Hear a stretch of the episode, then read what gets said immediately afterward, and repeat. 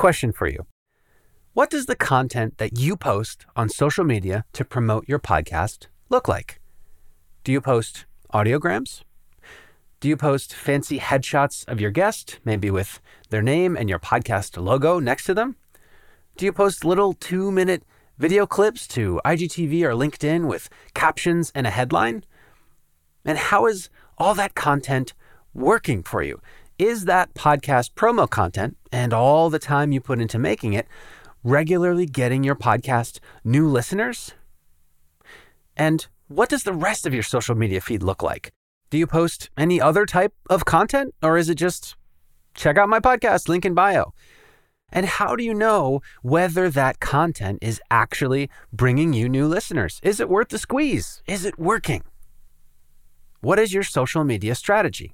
Well, this is a question that I get all the time from podcasters in my accelerator program, in the Grow the Show free Facebook group, and just podcasters that I come across. What should my social media content look like? How often should I post? What should I post? What is enough? What is going to get me new listeners for my podcast? And I'm happy to answer that question, but I'm not going to answer that question today. No, somebody else is going to answer that question for you. That somebody else is Hala Taha. And we're going to learn how she approaches social media for the purposes of growing a podcast. And you're going to want to listen to what Hala has to say because while Hala and I launched our first podcasts within a month of each other back in the spring of 2018, and while I've done pretty well going from zero to about 250,000 total downloads in only three years, Hala's done a little bit better. And she's done it via social media. Yeah, Hala Taha is on another level because her download count is in the millions. And she got there mainly by having an incredibly effective social media presence, which she's going to teach us today. But she also had a couple of other growth tips and growth hacks that other podcasters really aren't utilizing that really took her download numbers into the next level. And today, you're going to learn exactly what those are. This is Grow the Show, the podcast that helps you grow your podcast. My name is Kevin Chemidlin, and my mission is to help you, the independent podcaster, to grow your podcast audience and monetize now so you can have a thriving podcast business. Today, we're joined by the host of Young and Profiting her name is Hala Taha, and she's going to share with us her strategy for growing a podcast on and off of social media. And the best part is that these strategies are not rocket science, and they're probably not even that much different than what you're already doing today. So if you're ready to hear how Hala Taha took her podcast into the millions in under three years, and how you can do it even quicker, then stick around here on Grow the Show. We'll get back to the show in one second, but real quick. Are you a CEO, founder, or online entrepreneur struggling to grow your podcast audience and turn your listeners into buyers? I get it. It can be extremely frustrating to put so much effort into your podcast only to see minimal growth. And you are not alone in this challenge. We all started there. But what if instead you could learn the simple four step process to 10xing your podcast audience and converting your listeners into buyers? Well, you can. And that's exactly why I created my free online masterclass. It's designed in just one hour to show you how to easily grow your podcast audience in 2024 utilizing the same strategies that top 0.01% podcasters use to grow their shows exponentially. And in the masterclass, we even share a 90 second hack that helped another podcaster add 20,000 listeners to his audience in just three months. Through the masterclass, you'll learn how to upgrade your podcast content, how to grow your audience regularly and reliably, and the exact strategy that I use to generate over 2.5 million in high ticket sales directly from my podcast. So if you're ready to turn your podcast into a powerful tool for growing your business, head over to growtheshow.com slash masterclass or click the link in the show notes and register to watch my free hour-long masterclass. Once again, that's growtheshow.com slash masterclass, or you can click the link in the show notes. All right, back to the show. My name is Hala Taha, and I'm the host of Young and Profiting Podcast and the CEO of Yap Media. I started my career in radio in college. I landed an internship my junior year at Hot 97. It's the world's number one hip hop and R&B station. And, you know, I worked myself up to the studio department. I was in the production department and I worked on the Angie Martinez show. And I ended up, you know, being her assistant, being her assistant producer. I dropped out of school for this opportunity and I ended up working there every day and it became like my job worked there for free, even though I dropped out of school and I, I worked there every single day. Back then, like, and probably still now, radio folks like really pay their dues. I mean, it was just a way for me to learn new skills. It was so exciting for me to be running the boards, and it was so much power to be the one on the boards. It was so cool to have everyone say my name on the radio or be like hear my commercial on the radio to for millions of people to hear. It was just so motivating to me, and also just being exposed to such successful people at a young age, I think really shaped me. After three years of Hala grinding it out completely unpaid, she was looking for her chance to take the next step at Hot 97. She wanted to be an official producer and, you know, get paid. A paying job opened up. It was Angie Martinez's producer. Again, I was in my early 20s, but I wanted it. And they ended up hiring somebody who's just a couple years older than me. He had no studio experience, and I was fed up. After three entire years of doing tons of free work for the station, Hala felt that she deserved that job. So she spoke up. I kind of stood up for myself, and maybe that was the right thing to do because they were obviously just using me, right? And so I did that, and Angie Martinez just fired me. She basically told everyone they can't talk to me anymore. And so my whole network was shut down in one day. She tried to totally shut me down. Like, no one's going to mess with you anymore. Like, goodbye. And I decided to take things into my own hands. I decided that I was going to dictate my life and no one's going to blackball me from this industry and I'll make it with or without Hot 97. Hala took her talents to the internet. I started a blog and I decided I was going to start something called the Sorority of Hip Hop. We became one of the most popular hip hop and entertainment news sites. And at the height of it, I had 50 female bloggers under me. And the way that we did it was through hacking Twitter, essentially. So I figured out how to automate where whenever we post a blog on all the girls' accounts, it would tweet out the person's name and like at mention them. And so we had like Drake retweeting us and Wiz Khalifa retweeting us and all these celebs retweeting us. So it just all really happened for us. We had online radio shows, and then we almost got a show on MTV twice. Uh, they filmed a whole reality TV show for an entire summer. They got us a studio on Broadway. It was like the real world type of a thing, Jersey Shore, yeah. And then they pulled the plug. They decided not to air the show.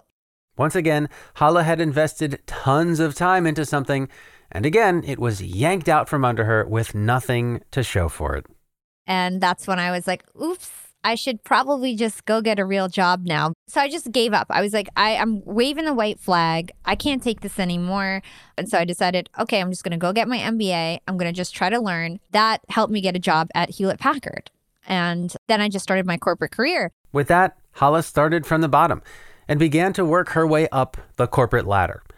And she climbed fast. Got promoted like very, very quickly in that company.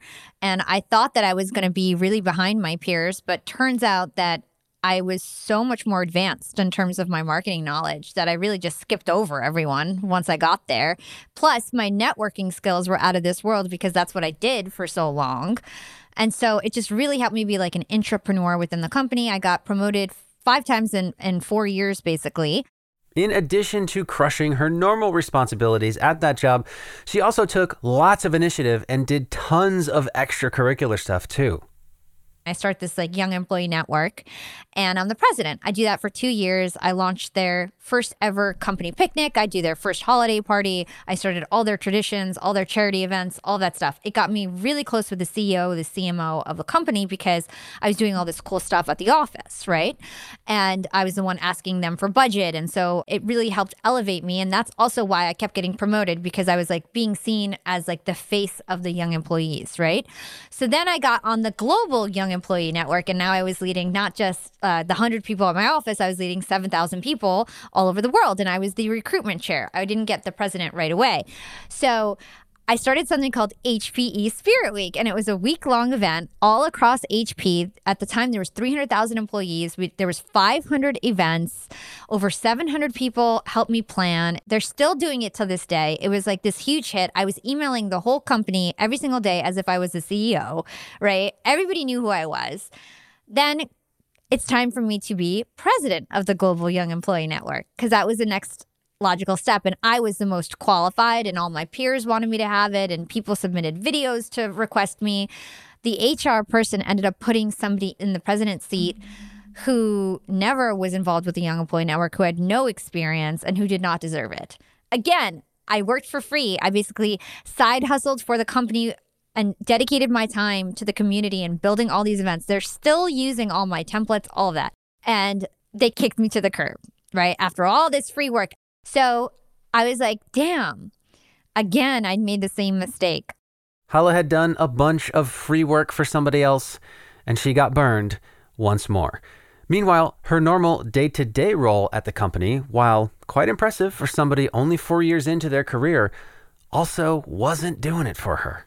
I really felt like, you know, this this is not truly what I want to do, and I don't feel 100% fulfilled. And that is how she came upon her next side hustle. I was going to start a podcast, which was totally different than my last endeavors. It was more business focused, more pure intentions, not really all about attention. It was more about giving back, teaching people how to be successful because I had become successful finally. and I was like, now that I've amassed some sort of success, let me try to give this back and teach people how to be successful too. And that is how Young and Profiting was born. And even though this was technically Hala's first podcast, she found that she already had the experience she needed to do it really well all throughout before HP, I was doing online radio shows all the time. And so I knew how to audio edit. I knew how to research for a show. I knew how to structure a show. I knew how to basically talk on a mic. I was rusty because it was four years of a break. So when I got on the mic, I was rusty again in terms of like my speaking, but I could get it back relatively quickly, right? And so I had all these skills. I decided to change the angle. I wanted it to be more meaningful. I didn't want it to be about music and gossip and entertainment. I really wanted it to be something meaningful that would help elevate people's lives. And so I just basically stacked all these experiences together. A lot of people say their first episode sucks. My first episode was like amazing. And so was my second and third. And then it just kept scaling until I got more and more consistent. But it was hard. I mean, I was working a full time job. At the time, there wasn't a lot of resources for podcasters. Like I started this in April 2018. And so I just went at it. I just decided I was going to make it happen and I just was consistent and I kept working and evolving and and increasing the frequency of my show and the quality of my show and just kept it going. Today, Young and Profiting has amassed millions of downloads. So, how did she do it? How did she go from zero to beyond a million downloads in only three years? Well, the answer to that is quite simple social media. However, while most podcasters are focusing on Instagram, still today, Hala, back in 2018, decided to take advantage of a different platform. So, when I started my podcast, I knew that I needed a way to get the word out. And at the time, LinkedIn was a place where people started to first post content. I decided that I was going to start my personal brand in order to get the word out about my podcast. That is the way to do it. Now, today, Hala has over 80,000 LinkedIn followers, but at this point in 2018, she did not have nearly that many. So, how did she build up to 80,000 followers on LinkedIn and over a million downloads of her podcast all by herself? Well, if you've heard the targeted daily engagement episode of this podcast, what Hala is about to share might sound familiar. Either way, she started by figuring out where her dream listeners were already congregated on the platform. Is there somebody who you follow that you feel like their fans would really resonate with what you're doing? So, for example, Gary Vee at the time was like the only podcaster on LinkedIn that I knew. And he had a great fan base that was obsessed with him. So, I basically just invited anybody who liked or commented on his recent post and I'd say, Hey, my name is Hala. Nice to meet you. I noticed you like Gary Vee's podcast and content. I have a podcast too. I think you're going to like mine. I'd love to provide value on your feed. And nine out of 10 people would accept. And then I would put a witty comment on Gary Vee's post and I'd get 100 likes and be the top comment. Then people would randomly go to my page and look at my content and check me out. And I would just get followers that way. The other benefit is when you're inviting someone to connect, right? I would send them a DM afterwards and be like, and here's a link to my podcast in case you're interested, right? After they accepted the connection request. And then at the same time, I was posting consistent, valuable content. The key here is consistent content in addition to targeted daily engagement. Every single day, I treated LinkedIn like it was my personal diary. She had the time to engage and publish on social media baked into her calendar. I had a commute. I was living in Brooklyn and I had to take the train every day to work. And so I decided that that 40 minutes on the train is when I would do my LinkedIn post every single day. And so I used my skills as a writer to really stand out on LinkedIn and be motivational and inspirational. And a lot of my posts were getting traction. But how do you make content that stands out on any given platform, not just LinkedIn? This is one of the most common questions that I get from podcasters. Luckily, Hala has a three step answer. So, if you want your social media content to delight your followers and bring listeners to your profile, here's what you need to do. You want to provide content that's going to be shareable as well as promotional and personal. So, shareable content is something that could go viral. It's not heavily branded, it doesn't have your picture on it necessarily. It's a motivational or inspirational quote, it's educational. It's something that people would share just because it provides value. It's insightful, right? And so, you need to have content like that so that your posts can go viral because your promotional posts are almost never going to go viral. They're always the ones that actually do the worst. And also, the other key here is personal stories. So, people love seeing other humans. The bigger the face, the better on the content. I always say, like, make sure your face has the most real estate on the post in terms of the you know, the ratio because people love human connection and stories. And so telling your personal story also is going to do really well in terms of engaging your current following. Shareable content is going to grow your following. And then promotional content is how you sell. And you should do the least of that because your goal, especially when you're starting out, is to grow a community to get them to trust you. And then you can start to promote to them and sell to them. But I would definitely suggest, like, even with my following, I do one podcast post a week. And it's always my worst post. Go, go figure. Remember, every time you ask somebody to listen to your podcast, you're selling. And you can only sell so much on your feed. And on most podcasters' feeds, that's all they do. But it's much better to only sell or promote your podcast on your feed once a week, if that. Besides, there's actually a place in the app other than your content feed where it's much more effective to sell your show honestly, you convert social media listeners in the DMs, not in the posts. And so I've converted so many people who follow me on LinkedIn through the DMs, not through my posts. It's more about having a conversation, giving them the direct link, asking them for feedback, and playing in the DMs. Now, having said all this about how to position your social media presence to get your podcast to more listeners, there is one very important fact that you need to keep in mind. 50% of people in America have never listened to a podcast. And so half the battle is over. On social media, you have two battles. Listen to my podcasts and please like podcasts. You know, you're trying to convert them on the actual technology, and that's really hard to do. Essentially, what this means is that your social following can and will get watered down by people who aren't interested in podcasts at all. So, how can you promote your podcast to people who you know actually like podcasts to begin with? This is the dark horse growth strategy that Hala has used to make her podcast audience absolutely explode. And while you clicked on this episode to learn how to make great social media content, Hala is about to share with you a growth method that has nothing to do with social media apps. It all revolves around the apps where people actually listen to podcasts.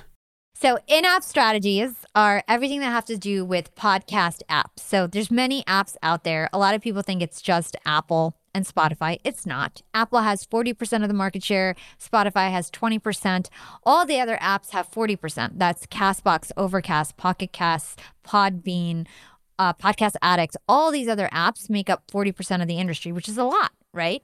And so you can target listeners on social media, but you're going to have a hard time because they prefer other d- types of content. And so those are people you're targeting on social media who will never listen to your podcast. If you target people who are already listening in the podcast apps, you're going to have a much higher success rate because 100% of those people like to listen to podcasts, have heard about a podcast, already listen to podcasts. And so that's why focusing in app is so powerful. And that's what's changed the game for me. I realized that Apple is not the only game in town. For a long time, I would message people on LinkedIn, like I told you, through the DMs, and I would say, "Could you leave me an Apple Podcast review?" And they'd be like, "Well, I actually I watch on YouTube, or I don't have an iPhone, or I listen on Spotify." And then I realized people are not freaking listening on Apple. I don't know what all the hype is about, but there's a lot of other apps. People are really on Castbox, you know, and all these other apps. So what I did is I decided to leverage my LinkedIn following, and I reached out to all these different apps and would say, like, hey, I have a huge following on LinkedIn. I'm known for my podcast. I'd love to do a contest in return for you promoting me an app. So a lot of these apps have features that they don't necessarily advertise, where they have featured podcasts, they have banner ads, they can do push mobile messages to their subscribers. There's a lot of things that they can do. They have email lists whatever it is. And so I basically was like, I'll trade my audience for your audience. Are you game? And they were like, sure, let's try it. Nobody else is asking us this. So you're the only one asking. So let's do this they were happy. And, you know, all of a sudden I went from having no subscribers on Castbox to 10,000 to 25,000 to now I have almost 80,000 subscribers on Castbox, just on Castbox. And just promoting with them, collaborating with them. I promoted them at PodFest. They promoted me again. Now I'm getting them paid ads for my clients and stuff like that. So, like, that is one strategy, just collaborating with those apps. And then I started experimenting on Podbean and Pocket Cast and Overcast and seeing what is the best media buys out there and also who's willing to collaborate and kind of trade their paid advertising in return for social media promotion. So I did that game for a long time where I would just trade contests and promotions on LinkedIn for getting featured in app. And that's where when I got hockey stick growth. That's when I went from getting 4,000 downloads a month to 12,000 now in a typical day. So they're all different. That's the thing. You have to do your research. It's the wild, wild west. And everything is different. So some websites like Overcast, you could just go buy ads. You could just go buy ads on their website. I will say that Overcast is very expensive. There's something called, there's a metric called subscriber acquisition cost, and that's the metric that you care about when you're doing podcast media buys. It can range from under a dollar to $8. That's how crazy the difference is. And so that's why it's important to experiment. So, like Overcast might charge you $5 a subscriber, which is relatively expensive. So, there's other places that you can do and test that may get you under $2 a subscriber, but what about if you don't have any budget to pay for ads in the podcasting apps? Is there another alternate way for an independent podcaster to take advantage of the podcasting apps? So, the other way, besides media buys, to do this is to actually guest on other podcasts like I'm doing on yours. So, that's a hack that you can do without any money, without any social media following, is to basically team up with other podcasters in your niche and go on each other's podcasts. If you guys aren't a good fit for each other's podcasts, you can also read commercials for each other. And so you can do that. The other thing that you can do is do review swaps with other podcasters. And so if I was a new podcaster and I had no social media following and I had no budget, the first thing that I would do is start a community of podcasters. I would start a community, I would reach out to every podcaster in my niche. I would go out on Chartable the podcast Apple charts and I would go see who's ranking above me and below me. I would find out who those people were. I would contact them. I would get them all in some sort of a group, a WhatsApp group, a Telegram group, whatever it is, and a call once a month. And I would come up with strategies where we would guest on each other's podcasts, where we would swap commercials and basically share each other's audiences. We would also share our social media links and start an engagement pod so that we would support each other on social and basically help elevate all of us. Okay, let's recap. So, Hala Taha has shared with us three strategies she has used to take her podcast, Young and Profiting, past 2 million downloads. First, she shared her strategy for growing a social media account, which sounded a lot like targeted daily engagement. She also shared her strategy for how to create really engaging and effective, shareable, personal, and promotional content. Then she let us in on a pretty big secret that 40% of podcast listeners use apps other than Apple and Spotify. and that those apps actively promote podcasts to their users. By bartering and paying for placement in those apps, you can see some pretty major gains in listenership. And finally, she shared a strategy that you've probably heard before, but also probably haven't tried. Do a promo swap with other podcasts in your niche and team up with each other to grow your shows. Now, that is all a lot to do to grow your podcast. So, if you would like extra support in doing so, if you'd like direct feedback on the social content you create, if you'd like to team up with over 400 other podcasters to figure out how to get featured by the alternate apps, and if you'd like a place where you can find and team up with other talented podcasters in your niche, then look no further than the Grow the Show Facebook group. It's totally free and you'll get all of those things at once. Please do join us. We'd love to see you there and say hello. The link is in the show notes. Grow the Show is a Q9 production. This episode was produced and hosted by me, with associate production by Catherine Nails, post production by Max Graham, and a huge thanks to today's guest, Hala Taha. For Grow the Show, my name is Kevin Chemidlin. Until next time.